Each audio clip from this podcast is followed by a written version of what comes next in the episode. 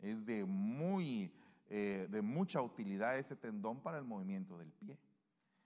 Entonces dice, dice aquí la enciclopedia que los tendones son estructuras fibrosas que conectan los músculos con los huesos. Y entonces cuando vemos eso, nos recordamos de este versículo, que es lo que yo quiero el día de hoy abordar, acerca de la función profética cuando nosotros somos esos tendones. ¿Verdad? Porque dice la Biblia que cuando se levantó ese ejército en el libro de Ezequiel capítulo 37, para levantarse ese ejército no se podía levantar el ejército sin tendones. Había que poner tendones para que después se levantara el ejército. De igual manera, la iglesia se va a levantar como un ejército, pero no podría levantarse ese ejército llamado iglesia si no tiene tendones. ¿Y qué vendrían a ser los tendones? Pues esa unión entre hueso y músculo.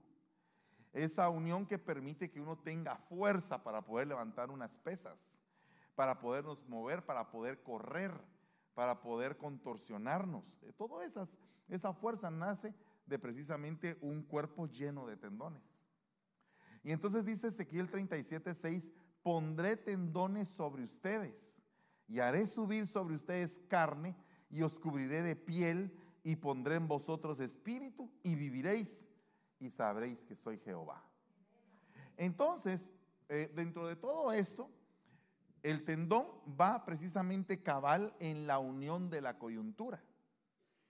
Y usted sabe que una coyuntura es precisamente el lugar donde se une hueso con hueso. Entonces, en una gran cantidad de coyunturas del cuerpo existen tendones. Y esos tendones sirven como pequeños resortes que nos ayudan a tener fuerza. Ahora, si lo vemos esto desde el plano de la iglesia, los tendones vienen a ser todos los mandos medios, todos los que sirven en la iglesia y que unen a un miembro con otro miembro, todos los que proveen de fuerza, todos los que proveen de estabilidad, aquellos que proveen de una, de una fuerza en la articulación, o sea, de cuando dos personas se unen, esa persona que los une y les dice, miren hermanos, trabajemos juntos. Esa persona que dice, trabajemos juntos en armonía. Esa persona que hace que el aceite de Dios descienda sobre todos nosotros. Esas, ese es un verdadero tendón de Dios. Tal es el caso que aquí dice cabalmente el libro de Job, fuiste tú quien me vistió de carne y piel, quien me tejió con huesos y con tendones. Entonces, básicamente el tejido del cuerpo es el tendón. Así como hay una potestad que se llama el tejedor, que va poco a poco tejiendo una estructura para que la persona esté enredada, caiga y tropiece, así también Dios nos va tejiendo para ser fuertes y poderosos para que no fácilmente cualquier cosa nos derribe. Amén. Ok, entonces tomando en cuenta este punto, resulta que encontré que José era precisamente un tendón. ¿Por qué un tendón? Porque de José dependía la bendición para todo Israel. De José dependía la bendición para Faraón. De José dependía la bendición para todo Egipto. O sea, sin José, Faraón no hubiera tenido la, la interpretación de sus sueños. Sin José, el pueblo de Israel se hubiera muerto de hambre en Canaán. Sin José, el pueblo de Egipto se hubiera muerto durante las vacas flacas. O sea que José era el vehículo, el tendón de la bendición del Señor. Entonces, qué precioso es cuando tú eres el tendón de la bendición del Señor, cuando tú transmites a los demás bendición, cuando lo que tú haces bendice y edifica el cuerpo, cuando por medio de ti la gente puede comer y, sentir el pan espiritual en su boca, cuando por medio de ti pueden recibir una oración, una palabra de aliento, pueden recibir una profecía. Es algo hermoso ser uno un tendón de Dios, alguien que va a llevar bendición a todos los huesos. Ese era José. José estaba en un momento coyuntural, porque precisamente José fue levantado para un preciso momento.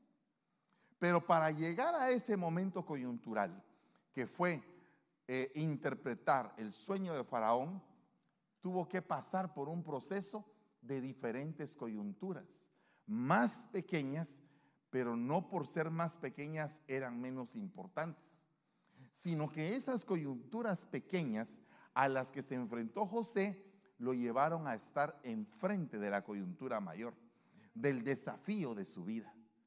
Entonces nosotros estamos siendo practicantes en medio de momentos precisos de Dios que se les llama kairos. ¿Cuántos han vivido un momento kairos? Si usted me dice, no hermano, no he vivido un momento kairos, es porque se presentó, pero no lo aprovechó. Porque mire, mire qué significa el término kairos. Se refiere a un momento oportuno, crítico en el tiempo, en el que se presenta una oportunidad para la acción, para tomar decisiones el Cairo se enfoca en la calidad del momento, la oportunidad que presenta, el lugar de la cantidad del tiempo que ha pasado. O sea, el Kairos puede ser un momento que te va a ahorrar muchos años de trabajo. O puede ser que sea la conclusión de muchos años de trabajo. Una u otra. El momento Kairos es el momento preciso de Dios. Y dice acá, el Kairos se considera como un momento sagrado divino que se presenta en el tiempo y se asocia con la idea de que Dios te lo está proveyendo. El Cairo se refiere a la importancia de prestar atención al momento presente y estar preparado para actuar en el momento oportuno. Yo no sé si usted es una persona que sabe discernir los momentos de Dios, pero la realidad es que yo creo que dentro de los que podían discernir los momentos de Dios, en la Biblia, uno de ellos era Jacob. El momento en que Esaú llega cansado, llega con hambre, y le dice Jacob, ¿ya viste el plato de lentejas que me estoy comiendo? ¿No querés? Ah, claro que quiero el plato de lentejas, aquel tenía hambre. Lo agarró en un momento de necesidad, pero le dijo, no te lo voy a dar si no me vendes tu primogenitura a cambio del plato de lentejas. Viene Esaú y reduce su primogenitura al plato de lentejas. Ah, de cuentas que usted acaba de comprar un carro del año al contado. ¿Cuántos dicen amén? Y entonces resulta que el carro le costó 27 mil. ¿Cuánto cuesta un carro del año? Bueno, depende de qué marca. Pero digamos que compró uno así bien bonito, 38 mil dólares. ¿verdad? Bonito el carrazo que tiene usted. Lo pagó, pa, pa, pa, y no debe nada. Pero de pronto las cosas cambiaron y entonces se pone la situación un poco crítica. Y usted se ve en la necesidad de ver qué vende. Por eso es que un día me dijo mi pastor, nunca vendas nada cuando tienes necesidad. Dije, wow, dije, eso es importante. Porque uno cuando tiene necesidad entonces eh, lo que cuesta un montón lo vende por nada. Y mira, necesito vender mi carro porque tengo una, una preocupación, tengo una, un problema. ¿Cuánto querés por tu carro? Bueno, me costó 38 mil dólares y solamente tiene mil mías. ¿Me puedes dar 37? No, 19 te puedo dar al contado. Y entonces viene y aquella persona, por la necesidad que tiene, da el carro de 38 en 19. Pero cuando sale del negocio, sale bravo. Dice, este se aprovechó de mí. pero entonces, ¿por qué, si se aprovechó, ¿por qué lo vendió? El otro se aprovechó de meter el gol y lo metió. ¿O no? No, es duro, es duro. ¿Quiere que le ponga un ejemplo? Los hermanos McDonald. Un ejemplo. Yo cuando vi la película me indigné. Dije, oh, pero ¿cómo es posible que éste les haya quitado ese restaurante? Una franquicia a nivel mundial, pero ellos tenían un tope en la mente. Y ellos decidieron vender su restaurante por nada a una persona que tenía una expansión de mente enorme en relación a la de ellos, que aprovechó la oportunidad. Haga de cuentas que los hermanos McDonald eran Esaú y Ray Kroc era Jacob. Terrible, ¿va? No vendas en tiempo de necesidad. No entregues lo mejor por nada. Lo mejor vale. Ya lo tienes en la mano, agárralo. Si tienes que morir con eso, muere. Pero no lo sueltes. Mejor dile al Señor, Señor, dame garras de águila. Y que pueda agarrar y no soltar mi presa. Lo agarré, lo agarré, no lo voy a soltar. Amén. Bueno, tomando en cuenta eso, entonces, ¿cuántos de nosotros hemos tenido un momento kairos? Pues Jacob sabía entender los momentos kairos. Jacob era el padre de José. José estuvo en su vida en diferentes coyunturas. Solamente me estoy introduciendo del mensaje de hoy en la mañana. Usted puede ver el mensaje, no es que se lo esté repitiendo.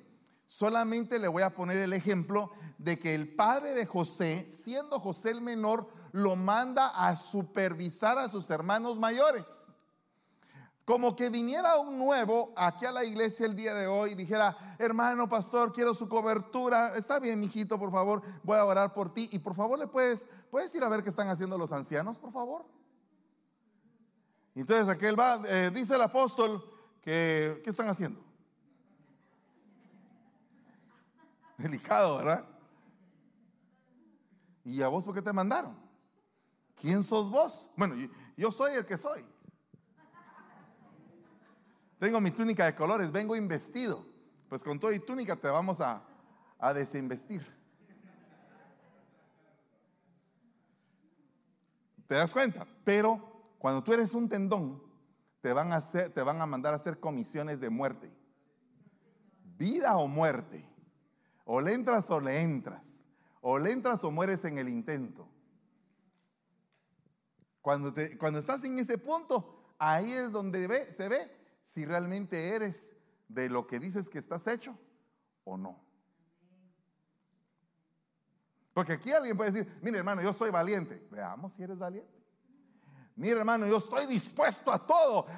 Voy a entregar mi vida por Cristo. No entregues tu vida por Cristo, empieza entregando tus diezmos. No necesitas dar la vida. Porque el que no es fiel en lo poco no puede ser fiel en lo mucho. ¿Cuántos dicen amén a eso? Pero hay gente que románticamente dice ciertas cosas, pero, pero se les oye bonito, pero no se atreven. El padre de José era un hombre que era un tendón también de bendición. Era un tendón de bendición para Labán. El mismo Labán dice, me he dado cuenta de que el Señor me ha bendecido por causa tuya. Es como que cuando tú vas a un restaurante a las 4 de la tarde donde no hay nada en el restaurante, tú te sientas y al rato empiezan a llegar un montón a sentarse. Y tú dices, entró la bendición cuando yo entré. ¿Verdad? Y de pronto hasta si, el, el, que está atendiendo el restaurante se da cuenta, va y te dice algo. Hace poco yo fui a Guatemala y allá hay algunos restaurantes que les llaman restaurantes con comida de autor, así se llaman esos restaurantes, porque son chef especializados que tienen un sazón y entonces sale el chef, el cocinero, y te explica qué hace y cómo lo hace y todo el relajo. Entonces fui a un restaurante de un, de un eh, eh, señor que se llama Alex. Entonces fui donde, al restaurante y me entré y me senté y decía, cocina de autor. Eh, pedía algo y entonces cuando estaba pidiendo salió él vestido de chef y me dice, mira, te voy a recomendar esto y te voy a recomendar aquello y que aquí, que allá y que no sé qué. De pronto me empieza a profetizar el fregado. Me dice, dame tus manos. Padre, reprendo, dije yo. Dame tus manos. Entonces, pero ya así amenazado. Aquí está, mira. Y me agarra las manos y dice, dice el Señor que vas a tomar dos decisiones en esta semana cabal dos decisiones. Dios mío, dije yo. Y empezó a profetizarme. Lo demás ya no se lo cuento, aunque usted está pendiente de qué fue lo que me dijo.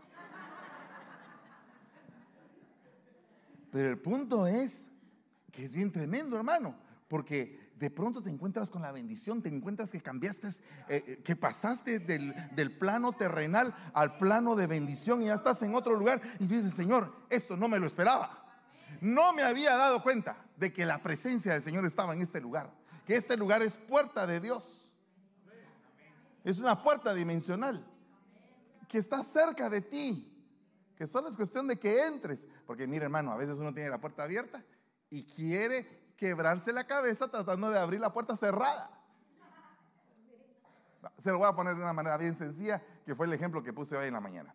Digamos que hay un muchacho eh, simpático, agradable, y está rogándole a una muchacha y le dice, mira, yo quiero eh, pues casarme contigo. Y entonces ella dice, a mí no me gustas. De hecho, sos mero feo. Pero aquel está, insiste que te insiste, insiste que te insiste. Dios mío, ella ya cansada, dice, ah, es que ya te dije, no hacemos química, no nos llevamos bien, no me gustas, no me gustas, no me gustas, fúchila, me caes mal, no me gustas. Y aquel sigue ahí. Pero ese mismo muchacho tiene una muchacha. Y esa muchacha, que es su amiga, se levanta los ojos por él. Y le dice, hola, ¿qué tal estás? Hola, le dice, ¿cómo estás? Mira, ¿y, qué vas a hacer hoy? Ah, algunas cosas. Y tiene a la mujer que lo ama. Y tiene a la mujer que lo odia, pero prefiere a la que lo odia.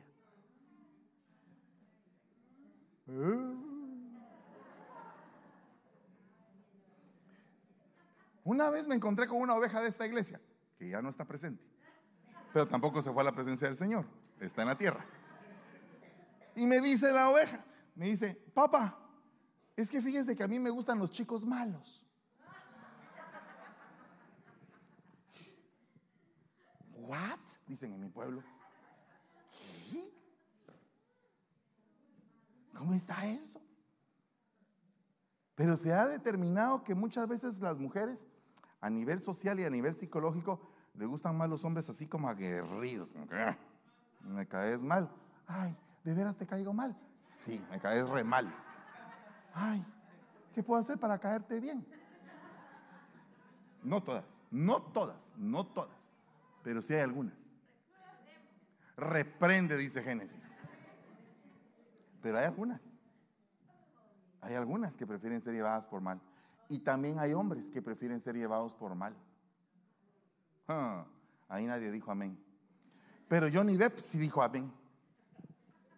Porque a ese le cortaron un dedo. ¿O no?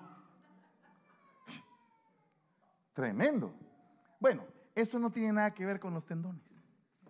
Pero era un corte comercial. Volvamos a los tendones. Mire pues. Jacob era el tendón de la bendición de Labán. ¿Se da usted cuenta? Ahora, veamos otra cosa importante. Hay seres que nacen para bendecirnos. Qué lindo sería que tú fueras un ser, que tu misma identidad, tu misma personalidad, seas la causa de bendición de los demás. ¿Verdad? Lástima que en este caso el ejemplo es un poco rudo porque este varón lo que hacía era alquilar literalmente a su mujer. Y este varón llamado Abraham, así en su condición tan paupérrima de tipo, porque mire, si yo sé que le puedo decir algo bueno de Abraham, es que no era celoso.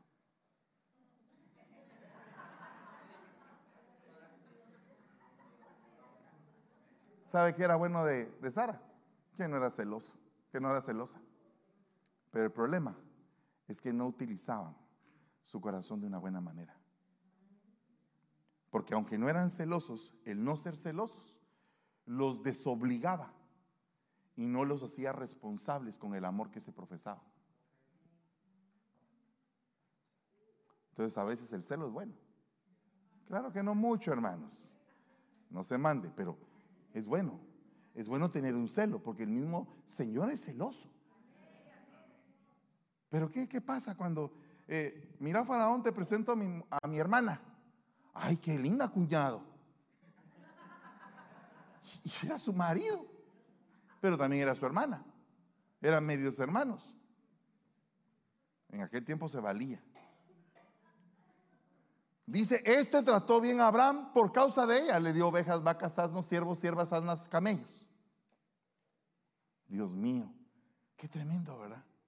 No le aceptó nada al rey de Sodoma, pero sí aceptó que lo bendijeran a causa de su mujer. a veces uno vive en unos paralelismos mentales que no entiende ni reconoce exactamente lo que viene de Dios y lo que no viene de Dios. Por eso es que yo le pido al Señor, por usted y por mí mismo, de que reconozcamos lo que viene de Dios, hermano, y desechemos lo que no es de Dios. Porque no vaya haciendo que, ah, Abraham, no, no, yo no soy celoso, sí, pero estaba entregando a su esposa. Ah, yo no soy celosa. Ah, pero alquilo a mi marido para alquilo un vientre para mi marido. No. Hay que saber ser uno tendón de bendición. Hay que saber ser uno el transmisor de una bendición que venga pura, no de una bendición que venga contaminada. ¿Cuántos dicen todavía amén? Entonces este hombre, Abraham, José y Jacob, tenían algo en común. Bueno, primeramente, Abraham era el bisabuelo, Isaac era el abuelo, Jacob era el padre, José era el hijo. Pero Jacob iba a ser el inicio de una nueva nación. Era básicamente el portador de las promesas de Abraham y de Isaac, pero que se iban a hacer realidad en él. O sea que él tenía que encontrar en su vida el momento kairos donde las promesas de sus ancestros iban a ser realidad en él. Voy a decirte algo, aunque tú y yo heredamos la mala manera de vivir de nuestros padres, no solamente cosas malas heredamos, heredamos cosas buenas también. Nuestros padres hicieron cosas buenas por nosotros, porque la misma Biblia lo dice, que aunque nuestros padres eran malos, sabían dar lo bueno a sus hijos. Eso lo dice el Señor Jesús. Entonces, ¿qué significa esto? que nosotros en este momento analicemos y abramos nuestra mente a, quién es Jacob en este momento. Es aquel que está peleando por alcanzar su bendición.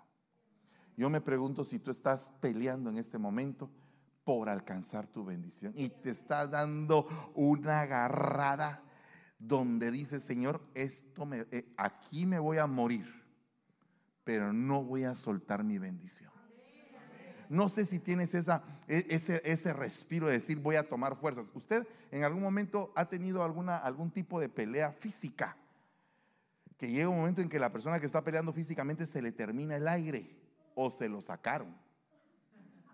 Una u otra, porque si le dan un, un gancho mal puesto, le sacan el aire. Entonces uno está sin aire, está queriendo levantarse, está que, que ya no puede. Así está Jacob peleando contra el ángel. Y entonces viene el ángel y le dice, suéltame, me tengo que ir. Y él dice, no te voy a soltar hasta que no me bendigas. Perdone, ese ángel inmediatamente lo hubiera destruido. Pero lo que vio él, el ángel en Jacob, es que no se rendía hasta alcanzar su bendición. ¿Quieres que te diga algo? No te rindas hasta alcanzar tu bendición. No te rindas hasta el día que digas lo he logrado. Así tengas que llorar, así tengas que sufrir, así tengas que pasar por diferentes tipos de problemas. No te rindas. Cambia la estrategia, mira qué haces. Es como un, un, carro de doble tracción, metes primera, no funciona la segunda, la retranca. Miras qué haces, agarras una pita, la agarras de un árbol, pero de que sales, sales. De que sales, sales. No te tienes por qué dar por vencido. Entonces, dice que acá, cuando vio que no había prevalecido contra Jacob, lo tocó en la coyuntura, en el tendón, en la coyuntura del muslo y se le dislocó la coyuntura del, del muslo de Jacob mientras luchaba con él. Por esa razón los israelitas no comen el tendón que está en la coyuntura de la cadera, porque a Jacob se le tocó en dicho tendón. Ah, de cuentas que en este lugar estaba peleando Jacob contra el ángel. El ángel lo lastimó en la cadera, le cambió el nombre, pero salió cojeando. ¿Qué era lo que significaba que cojeaba? Su vieja naturaleza le quedó marcada para que no se olvidara de quién era, para que no se olvidara que antes cojeaba cuando no era Israel y que cada vez que cojeara era porque era Jacob. Y cada vez que los israelitas hacían algo malo les decían jacobitas. Pero cuando hacían algo bueno delante de Dios les dicen israelitas. Como que tú tienes dos vidas como que tú tienes una vida sin Cristo y una vida con Cristo, como que la vida sin Cristo te dejó señales, marcas, de las cuales todavía son una señal para ti. Y dices, bueno, eh, aquí me pegaron un balazo, pues que tengo esta, esta cicatriz. Esto es de mi antigua vida. Tengo todavía este tatuaje que no me lo he podido borrar, pero es de mi antigua vida. O sea que la señal del tendón era la antigua vida de Jacob y la señal de la nueva vida era un nuevo nombre, una nueva identidad, nuevas bendiciones. Entonces hoy te está diciendo el Señor, ve hacia tus nuevas bendiciones. Agarra lo que tienes por delante. Toma lo que te alcance a la mano. Arrebata.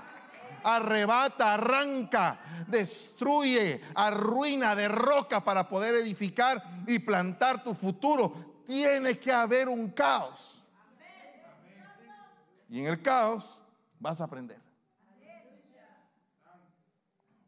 Acercándose Elías, un descendiente de Jacob, a todo el pueblo dijo, ¿hasta cuándo claudicaréis vosotros entre dos pensamientos? Claudicar. Esa palabra claudicar también significa cojear. Por eso es que Claudio significa cojo, Claudia significa coja. Entonces, ¿qué es una persona coja? Una persona que no, que no tiene seguridad de sus pensamientos, que está vacilando entre dos opiniones. Es una persona coja, una persona que no tiene fe, que no tiene confianza en lo que va a hacer. Es una persona coja, una persona que continuamente está cayendo, levantándose, cayéndose, levantándose, una persona que tiene otros señores, otros dioses, otras personas a quien servir y se pone a servir a todos esos en lugar de servir a Dios. Es una persona coja. Dios no te quiere cojo. Dios te quiere, recto. Dios no te quiere vacilante. Dios no, no quiere que claudiques en tu empresa. Dios quiere que sigas. Las empresas todas, cuando se principia algo, siempre tienen un momento crítico. Pero, si, pero los que lograron pasar el momento crítico se enfrentan hacia un futuro prometedor. Usted sabe que el mismo fundador de Apple fue despedido por la misma junta directiva de la empresa que él fundó. Lo sacaron. Aquel que él había contratado, ese mismo lo despidió porque se sintió mejor que él.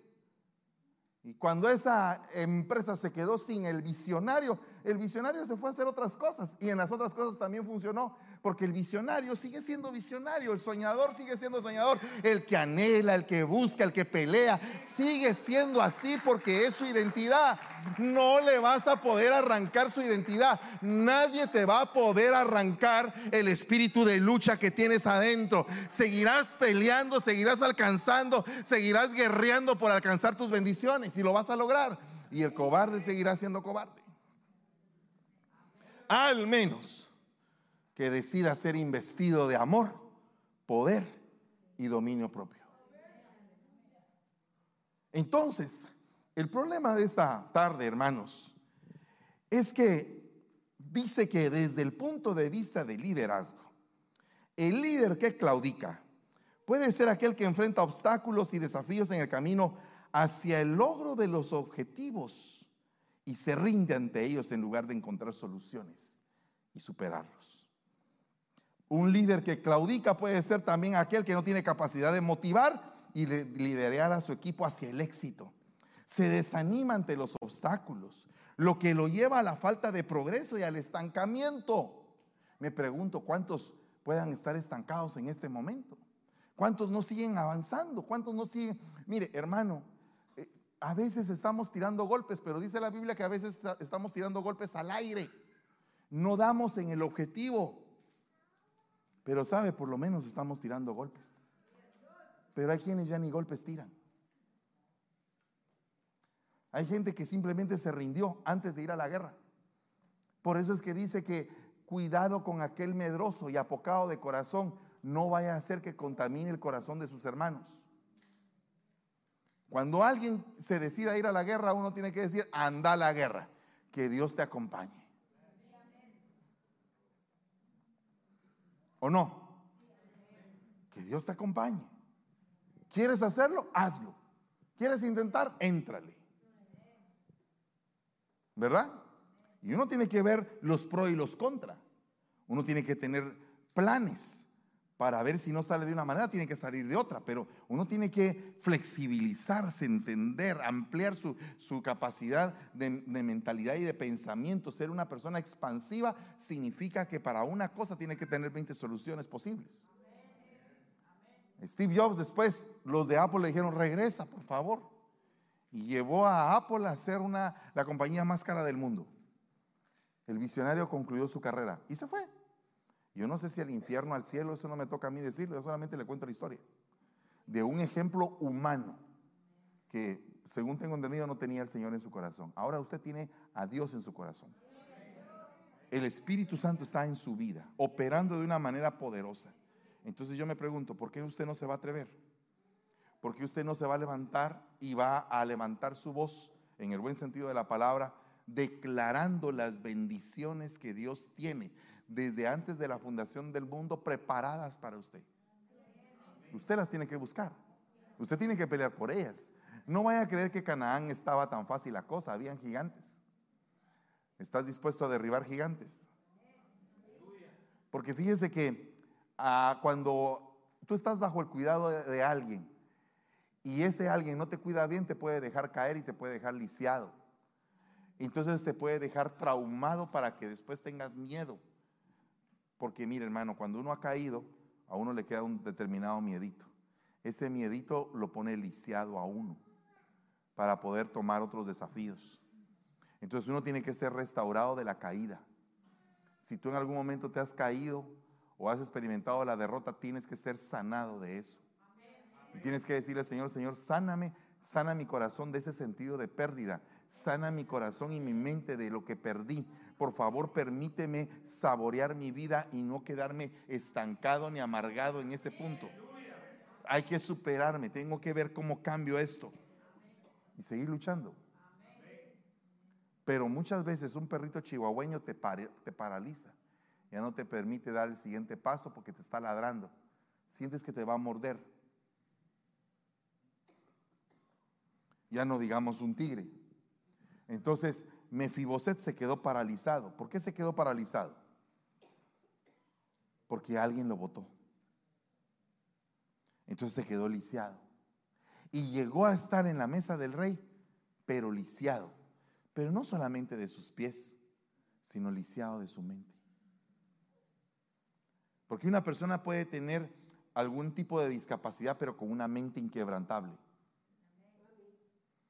Eso lo puedo ver yo en el libro de Nick, que no tiene ni brazos, ni tampoco tiene piernas, pero el tipo tiene una mente y un espíritu inquebrantable.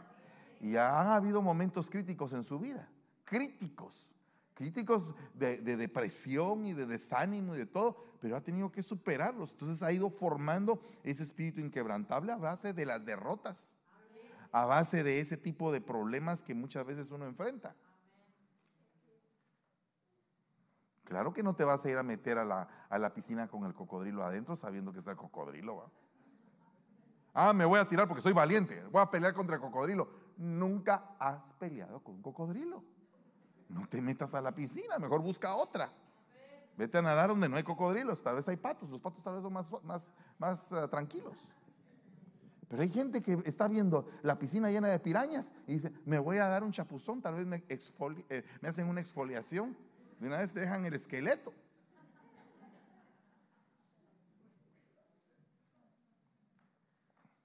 Aleluya. La necedad es motivo de cojera. Dice la palabra, las piernas que penden del lisiado son como el proverbio en la boca de los necios. O sea, de nada le sirve a alguien ser un proverbista y decir cosas bonitas si no hace lo que está diciendo de igual manera es el lisiado. Entonces la necedad y la cojera van de la mano. Otra cosa que pasa, el lisiado es salvaje, el cojo es salvaje. ¿Qué es salvaje? ¿Qué entiende usted por salvaje? Salvaje es que usted no puede tener un león en su casa, un perro tal vez, pero usted le dice, échese. no coma. Y el perro, y no come porque estaba maestrado a no comer. Al león usted le dice, no coma, se lo come a usted. Porque es salvaje.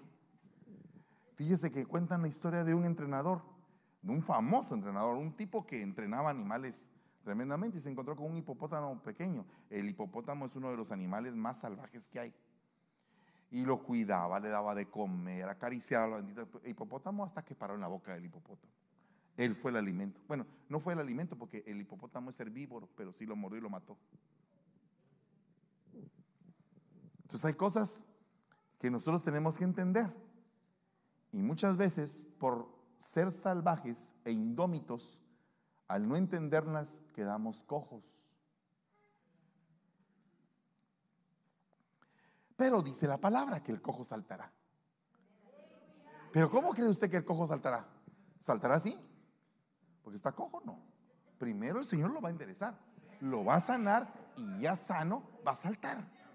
Eso es lo que yo creo. ¿Verdad? Aunque conocí a un hermano amado, amado, profundo de mi corazón, que estaba hace 30 años danzando. Él tenía eh, un problema de dis discapacidad en su cuerpo, pero aún así nos confrontaba a todos danzando con su incapacidad. Entonces, este hombre, su cuerpo estaba cojo, su cuerpo estaba mal, pero su espíritu estaba perfecto.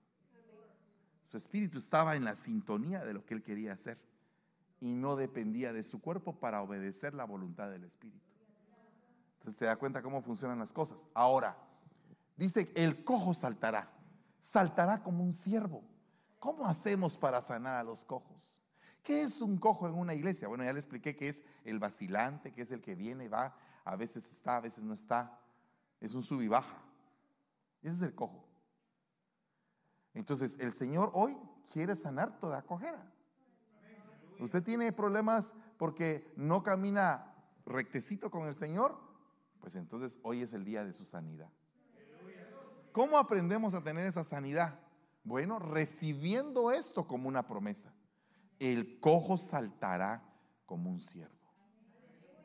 Aleluya. El cojo saltará como un siervo. O sea que el cojo va a quedar sanado y aparte de eso va a salir brincando. Yo no sé si usted en algún momento ha padecido de cojera, hermano. Pero mire lo que dice acá. La pregunta sería, ¿cómo sanamos a los cojos en el nombre de Jesús? ¿Cuál sería el procedimiento para que a un cojo se le quite la cojera?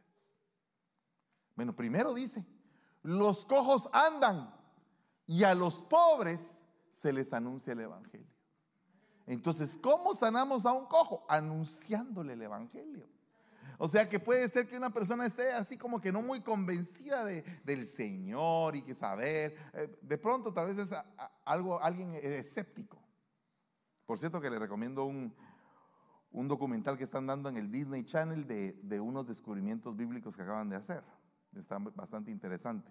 Desde el satélite descubrieron toda la, la, ruta de los israelitas por el desierto y pasando por el Mar Rojo. Una cosa hermosa. Ahí se lo recomiendo. No se lo puedo contar porque solamente lo vi un pedazo porque después me dormí.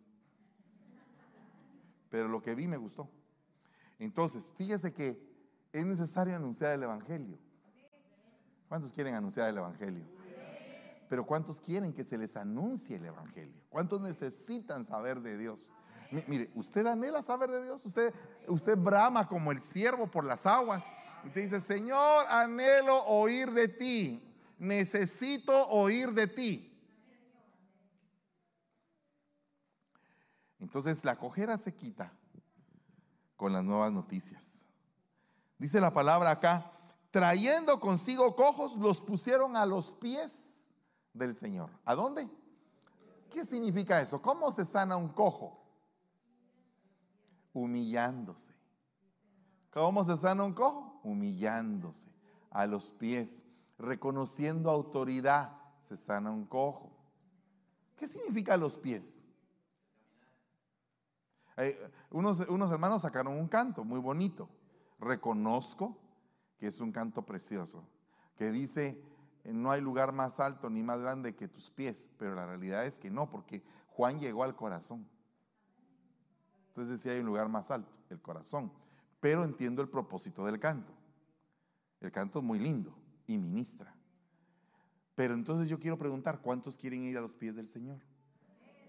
¿Cuántos realmente se quieren humillar? Mire, por ejemplo, eh, yo pasé un momento en que de angustia, bueno, no sé cuántos momentos de angustia pasaba en mi vida, pero uno de los que me recuerdo más fue un día que vendí un equipo de sonido y, el, y al que se lo vendí se desapareció con todo el equipo. Y después no lo, no lo encontraba. Pero en aquel tiempo, ese equipo de sonido costaba 2.200 quetzales y yo ganaba como 150 al mes.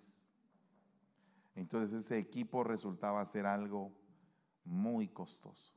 Así que costoso, costoso, costoso, inalcanzable. Era un año de trabajo ese equipo de sonido. Tomando en cuenta todo mi salario. Y si hubiera apartado solo una parte del salario, tal vez como cinco años de trabajo.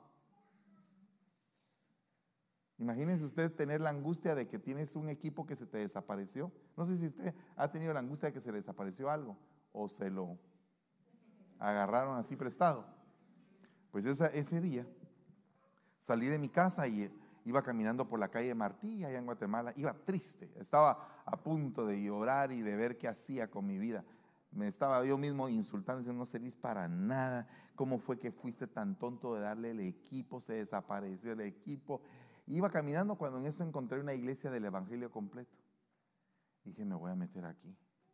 El único que me puede ayudar aquí es Dios. No hay nadie más que me pueda ayudar. Mi mamá no tenía el dinero para pagar ese equipo. Al contrario, mamá una gran regañada me iba a meter. Entonces, estás solo, estás solo. Y entré y estaban, había un trío de guitarras. Me recuerdo que estaban cantando Qué lindo es mi Cristo.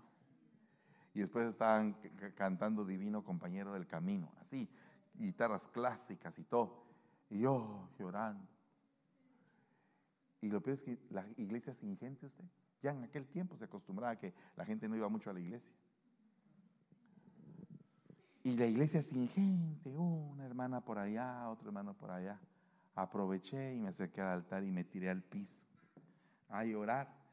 Uno de los guitarristas se, eh, compadeció de mí, se acercó y me acarició la cabeza. El Señor tiene control de tu vida, muchacho, dijo. Llorando, Ala, pero después de la gran llorada salí. Ya me fui a mi casa, preocupado, pero mejor. Si tú has echado una llorada, quedas buenas. Y después te cansaste de llorar. Y ya cansado de llorar, ya estás como que más fresco. Con los ojos de rana, pero más fresco. Así salí yo con los ojos de rana, ya regresé a mi casa. Al día siguiente, como yo le había ido a tocar al papá del muchacho, el papá me llamó. Me dijo, venga, fíjese que ya tengo aquí el equipo. Yo sentí usted que, ala, iba así, así. Pero como que iba caminando en el aire llegué. Eh, vivía como a dos cuadras de mi casa. Pero es una de las angustias más grandes que he pasado a la que se le hace a uno un hoyo en el estómago y dices, ¿qué vas a hacer? ¿Qué vas a hacer? Tremendo. Pero fíjese que después de eso, ¿acaso podía yo dejar prestado un equipo? A nadie. Dando, dando pajaritos volando, dijo el árabe. Si no hay plata, no hay nada. O sea que, ya terminé. Pero fíjese que, fíjese que es bien tremendo esto. ¿En dónde tienen que ir los que van a, ser sanados de la cojera? A los pies del Señor. Dice acá, mi casa será llamada casa de oración. Y en el templo se le acercaron los ciegos, los cojos, y los sanó. ¿Con qué sana un cojo? Con oración, acercándolo al templo. ¿A cuál templo? ¿Al edificio? No, el templo es usted ahora acercándolo a su corazón. Vení para acá, hermano, te voy a consolar. Voy a orar por ti. Y así se sana un cojo. Un cojo no se sana con acusación. Caíste, te revolcas al infierno, te vas a ir. Puro pincho asado te va a tener el diablo. No, no, no, no, tranquilo, no, no, no, no, no. Hijo, vení para acá en el nombre de Jesús. El Señor te ama. Él quiere que te salves. Él no quiere que estés mal. Él no quiere que llores por gusto. Él no quiere que estés eh, derramando lágrimas en tu vida. Él quiere cambiarte. Planes de bien y no de mal tiene Él para asegurarte un futuro y una esperanza. Entonces, con oración se quita la cojera. Antes bien, cuando ofrezcas un banquete, llama a los cojos. Entonces, ¿cómo se quita la cojera? Haciendo banquete.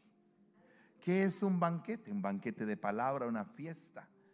¿Con qué? Para que se vaya todos aquellos, para que se les vaya a todos aquellos la cojera. Yo quiero hoy hacer un llamado a los que se sienten cojos. No, yo no estoy cojo, hermano, yo estoy bien rectecito. No, me déjese de cuenta. Mire, mire lo que le voy a decir. Muchos tenían inquilinos, espíritus inmundos adentro. A través de la liberación se quita la cojera tenemos que reprender en esta tarde toda cojera, estabilidad. Tienes que ser firme. Tienes que ser firme. La Biblia dice, el que está firme mire que no caiga. Pero ¿y si caíste ya? Pues levántate.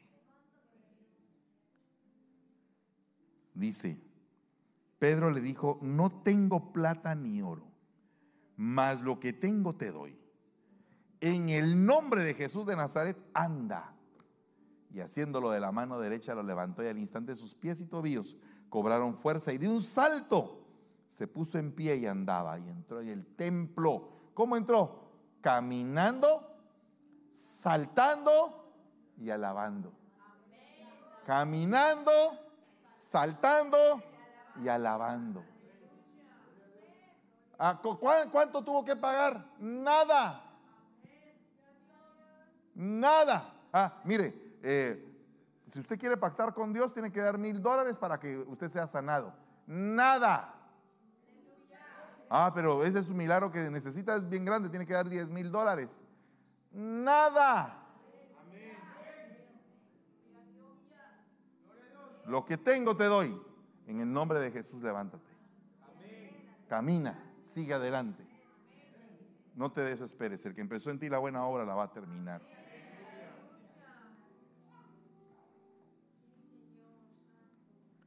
Por eso, ese canto, iba en un avión y el Señor me dijo, yo soy el que cambia la maldición en bendición. ¿Lo puedes tocar ahí, no? Ay, entonces estamos como cuando empezamos.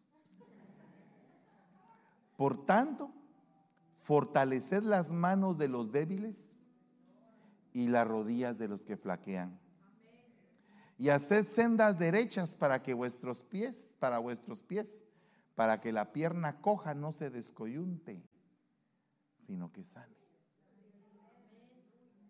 Entonces hoy les estoy presentando un camino más excelente, que es el camino de la sanidad, para que ya no estés cojito, para que seas cojeado. Si no has estado constante, si estás como que algo frión. ¿Cómo estoy, hermano? Sí, más o menos, como plátano de pueblo, así. Sancochado, así. ¿Usted sabe qué es un sancochado? Bueno, los guatemaltecos saben qué es un sancochado. Pero los mexicanos no, no saben, no saben qué es eso. Es, eh, eh, en los parques venden plátanos maduros. Entonces los ponen en un asador y les dan vuelta. Pero cuando no están muy bien asados, te parten la lengua. Entonces es así, más o menos sancochado.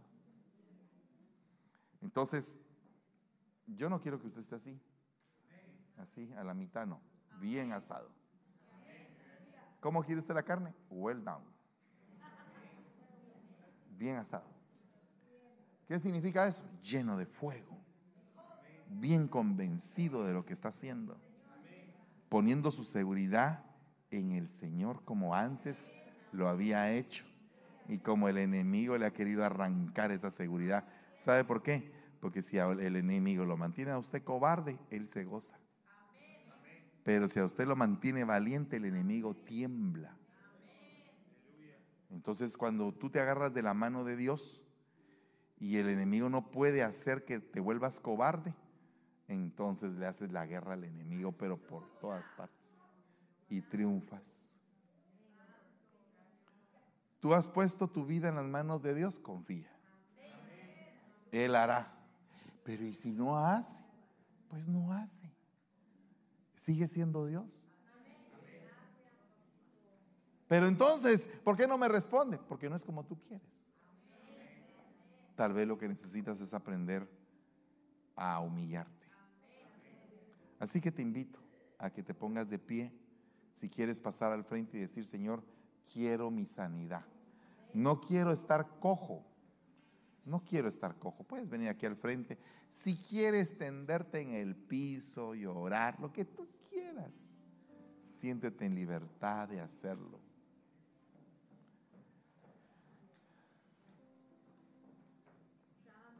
Siéntete en libertad.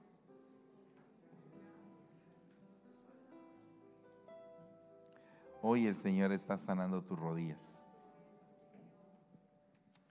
Está sanando tus rodillas. Está sanándote. El Señor está operando en ti un milagro poderoso para que seas firme. Para que tus rodillas no tiemblen de la angustia, para que no tiemblen del afán, sino que tus rodillas estén firmes, firmes, firmes rodillas. Hoy vengo ministrando tus rodillas, tus articulaciones, para que puedas levantar las manos con gozo, para que puedas arrodillarte con gozo, para que te puedas postrar para que puedas decir, Señor, yo aquí estoy, te amo, perdóname el, amor tan, tan terrible que tengo, tan malo, tan defectuoso, pero te amo. Quiero cambiar, quiero cambiar, quiero ser diferente, quiero mejorar, quiero hacer de mi vida algo distinto, quiero triunfar. No quiero ser un perdedor, una perdedora no quiero ser fracasado. Quiero pelear por mi bendición. Quiero arrebatar mi bendición aunque me tenga que pelear con el ángel. perdón, pelear con el ángel, ¿cómo así? Y entonces el Señor nos mandó a pelear con ángeles. No, es que la bendición te tocó una pelea por esa bendición. ¿Sabes por qué? Porque a través de tu vida muchos van a ser bendecidos. A través de tu vida muchos van a alcanzar ciertas victorias. Tú vas a ser un instrumento útil en las manos de Dios. Tú vas a ser un tendón de bendición. Tú vas a ser la coyuntura. Tú vas a ser precisamente lo que va a unir. Dios te preparó. ¿Para qué? ¿Para qué te preparó? ¿Para qué naciste? ¿Para qué naciste? naciste para un propósito especial de Dios, para hacer una coyuntura, para que puedas pegar hueso con hueso, para que puedas ser un instrumento que ministre al cuerpo de Cristo. Tú tienes identidad, eres valiente, eres valiente con fortaleza en tu alma con fortaleza en tu espíritu, vas a hacer estragos en el reino de las tinieblas. Eres importante, eres importante, no eres cualquier cosa. Por favor, no estés diciendo que eres cualquier cosa, eres sumamente importante. Y sabes una cosa, lo que dice el Señor acerca de ti, eres mi especial tesoro. Te tengo en el hueco de mi mano para formarte. Y si te tengo que quebrar para volverte a construir, lo haré para terminar lo que empecé en tu vida. Fuera todo espíritu de cobardía. Tú te vas a levantar y vas a remontar como las águilas. Vas a ser poderoso en palabra, en bendición. Vas a ser poderosa en el fluir de los, del Espíritu Santo en tu vida. Que los espíritus de Dios vengan y que empiecen a morar espíritu de consejo, espíritu de poder, espíritu de inteligencia, espíritu de sabiduría, espíritu de temor de Jehová. Que empiecen a fluir los ruah en tu, en tu, en tu corazón, en tu mente.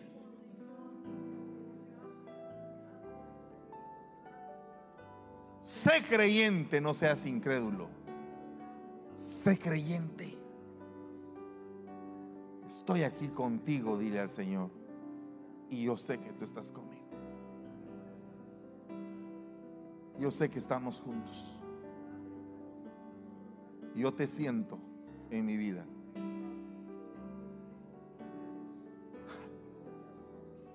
Eres una flecha afilada que va a cruzar los vientos contrarios y va a llegar al punto adecuado. Sé de bendición en el nombre de Jesús para los demás. Padre, te damos gracias, Señor, en esta tarde. Bendecimos tu santo nombre. Te suplicamos, Señor, que nos ayudes y nos auxilies para poder continuar, para poder seguir adorando y bendiciendo tu nombre. En el nombre de Jesús. En el nombre poderoso de Jesús. Todos los que deseen reconciliarse pueden hacerlo en este momento y decirle, Señor, hoy me vengo reconciliando contigo. Si aquí hay alguien que quiere aceptar a Cristo como su Señor y Salvador, solamente levante la mano y diga, quiero aceptar al Señor Jesús. Si aquí hay alguien que quiere aceptar al Señor Jesús, puede levantar su manita derecha en donde esté. En el nombre de Jesús. Y los que van a reconciliar, abran su corazón y digan al Señor, Señor, perdóname. Tú sabes que te necesito. Tú sabes que he intentado muchas veces y no he fructificado en mis intentos. Pero hoy, una vez más, vengo a pedirte que me ayudes y que me llenes de tu fortaleza y de tu Santo Espíritu, que me llenes de poder para alcanzar las bendiciones y pelear por ellas hasta ganar. En el nombre de Jesús. Gracias Señor. Gracias Padre me estoy reconciliando contigo, Señor. Entra a mi corazón. Cámbiame. Te reconozco como mi Señor y Salvador. En el nombre de Jesús. Gracias, Señor. Amén. Y amén. Dele un fuerte aplauso al Rey de la Gloria.